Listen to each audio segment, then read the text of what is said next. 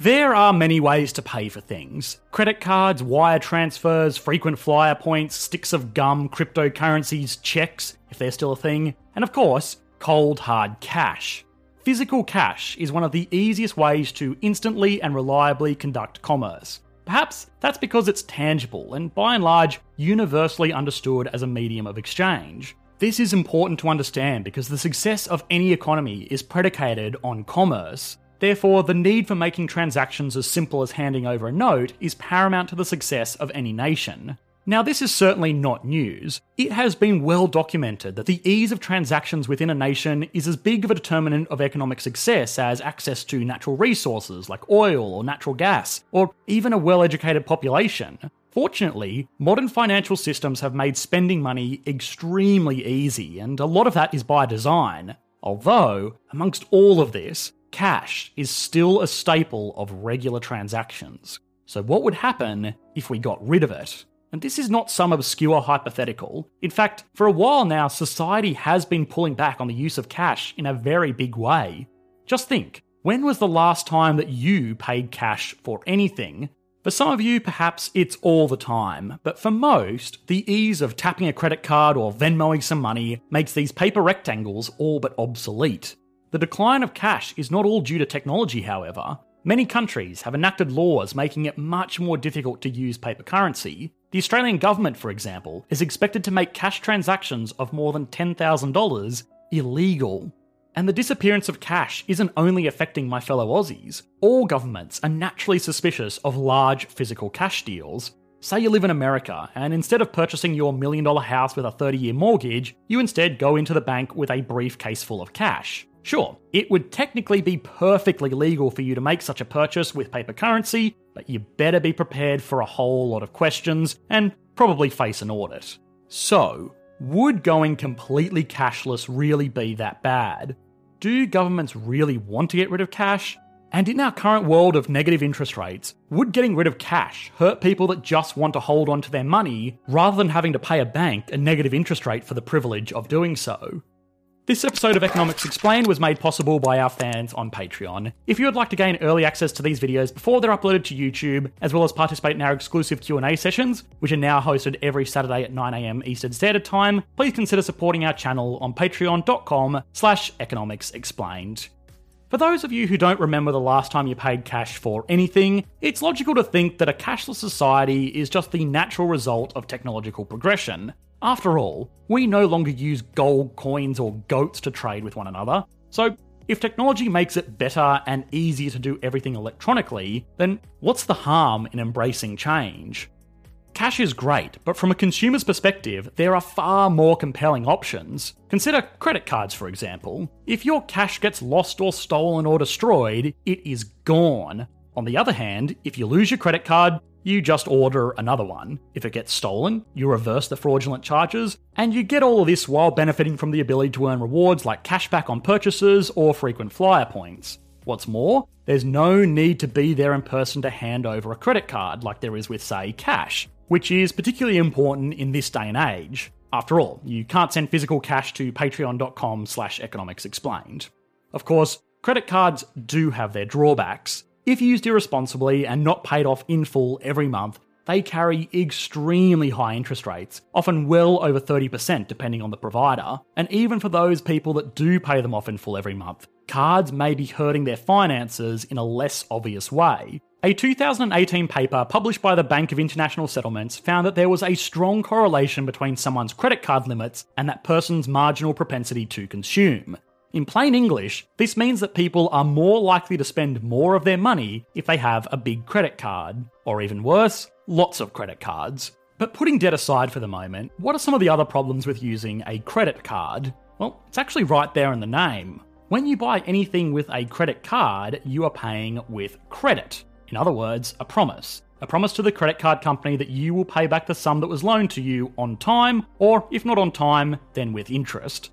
Cash or credit are terms that are often used interchangeably, but in reality, credit is quite different from cash. Functionally, this is very important in the banking world because free flowing access to credit boosts consumption in the short term, normally at the expense of growth in the long term. So, as for the cashless economy debate, credit cards may not necessarily be a perfect substitution. Fortunately, we have debit cards, which can only let cardholders access the money that they already have, while still offering a lot of the same functionality of credit cards without high interest rates or a destabilizing impact on consumer spending in the debt cycle. This hybrid approach, if you will, combines the best of both worlds the ease and functionality of a card with the reliability of cash. Problem solved, right? Well, not so fast. Because as it turns out, there is one major thorn in the side of all of these services merchant fees. So far, we've only considered a cashless economy from the perspective of a consumer. But of course, the supplier is also a very important part of this equation. Card providers like Visa and MasterCard make a good portion of their revenue from merchant fees, which is a small fee that is charged to the business or merchant on all credit and debit card transactions made to the business. And by small, we're usually talking around 1 to 2%, which, depending on a variety of factors, might not actually be small at all. For viewers in the United States, this merchant fee can be as high as 2.9%, with an added fee of 30 cents on every single transaction. That can be particularly expensive, especially for products with low price tags. For example, say you run a small bakery and sell a cup of coffee for $5. The 30 cent fee that is charged to your lovely bakery is actually slightly more than double the 2.9% merchant fee, or 14.5 cents. So, all in, the total fee charged to your modest bakery for processing a mere cup of coffee is 44.5 cents, or put another way, almost 9% of the entire purchase price. Keep in mind, that bakery still needs to consider the cost of goods that they are selling, plus all of their other expenses like store rent, staff wages, and utilities. As a result, businesses pass this merchant fee along to consumers through higher prices. In a way, this is a credit card company saying to one of its users, Don't worry, it's okay. Here's a piece of plastic that you can use to borrow money from us, interest free for 30 days, 55 days, and to incentivize you to do so, we will actually reward you with airline points or other cool stuff. And don't worry about how we're going to make money, because we're actually just going to pass this expense along to the merchant, who is in turn going to pass it along to everyone.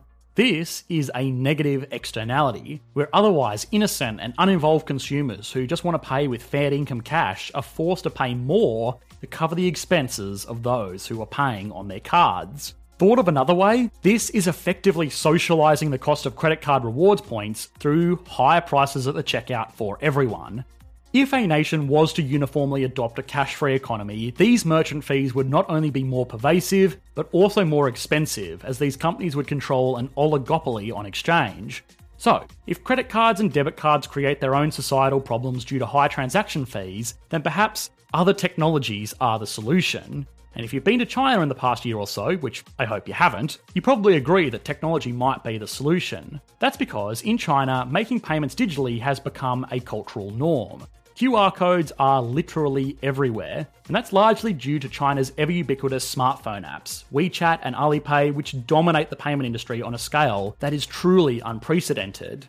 To put it in perspective, credit card payments in the US totaled $4.1 trillion in 2019, whereas in China, mobile payments totaled a mind boggling 41 trillion US dollars, or more than 10 times that of the US. To give you a real world example of just how widespread mobile payments are in China, street performers and even homeless beggars accept WeChat Pay. Now, obviously, China has a larger population than the US, which naturally leads to more transactions, but even still, this should not detract from the scale of this massive digital economic ecosystem. Magnitude aside, these platforms break down many of the barriers that would ordinarily hold back a cashless economy. For starters, transaction fees are for the most part non existent, and setting up infrastructure for accepting payments doesn't require going through the hoops and hurdles of setting up bulky payment terminals. Instead, it simply means downloading an app.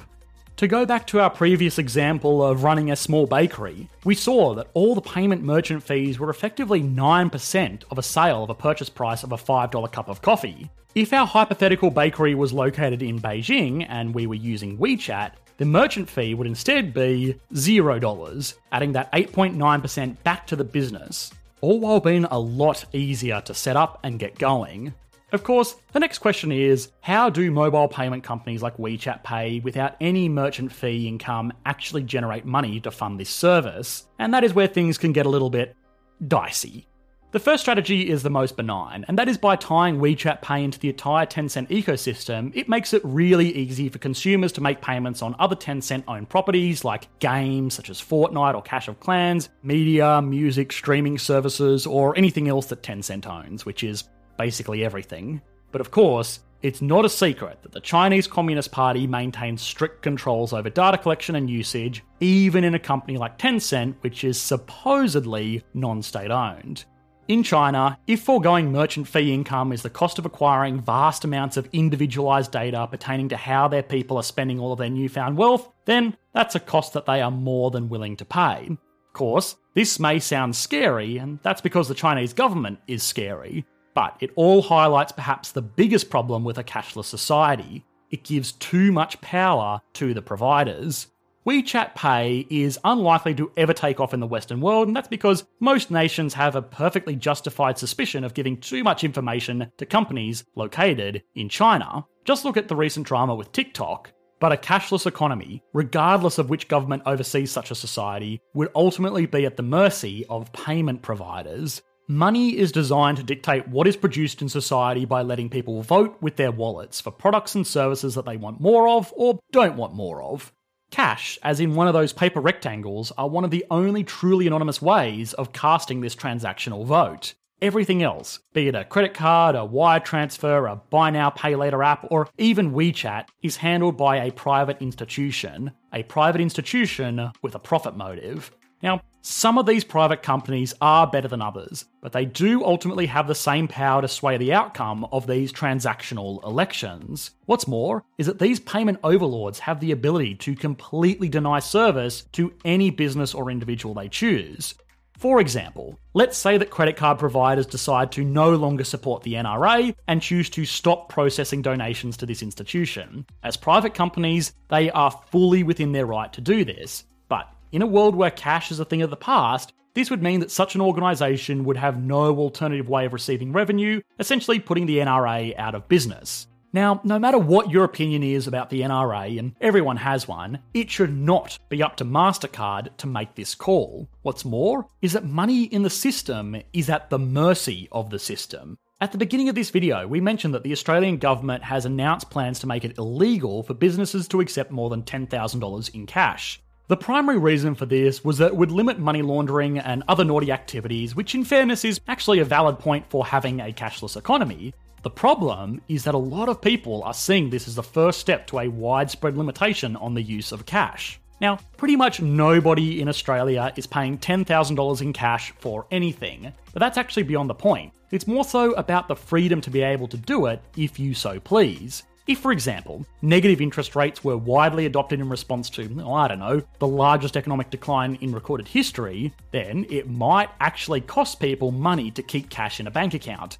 making a mattress the more fiscally conservative depository institution. If there were legal limitations on cash, then people might just have to suck it up and pay for the privilege of having money. What's more is that long term, this might not even be a win for the government, and if such a large change was to happen, then it is going to be driven by those who have their finger on the printer. A cashless society would devastate the black market, as well as the whole shadow economy that we've already explored more in depth on a recent video. This would obviously be a win for the government, but not necessarily for the reasons that you would expect. Firstly, going cashless may help slow down serious criminal activities, but it will also stop more benign crimes. Things like cash in hand work on the weekends or even paying people under the table would all be virtually impossible, helping to increase government tax revenue, easing the burden on those who actually do pay their taxes fairly. As for the more serious stuff, though, when there is a will, there is a way, and if people want to trade illicitly or get paid under the table, they will find alternatives like cryptocurrencies or even gold.